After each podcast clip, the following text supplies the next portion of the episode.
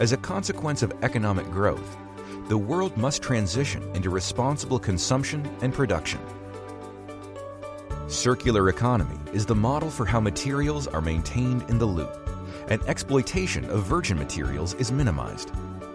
Indonesia and Denmark are partners in the environment sector to pursue waste reduction and better waste management, aligning to policies and targets of the government of Indonesia. In Denmark, we've been working on waste management for years now. We have high collection rate, nearly 100%, and we're recycling more and also learning how to turn waste into energy. Exploitation and processing of natural resources result in almost half of the world's greenhouse gas emissions and more than 90% of the loss of biodiversity.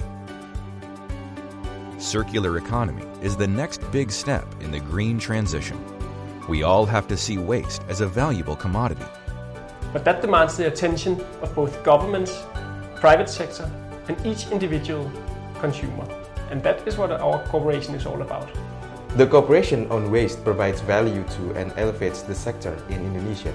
Waste has been mainly seen and end to products that will no longer be used.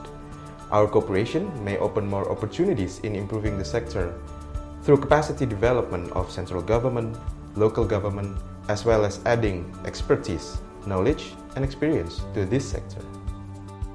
Being involved in a close, bilateral partnership strengthen the framework conditions for responsible private sector engagement. Danish companies deliver high quality and environmentally sound solutions within waste and wastewater treatment. We need all hands on deck to create a better and cleaner environment.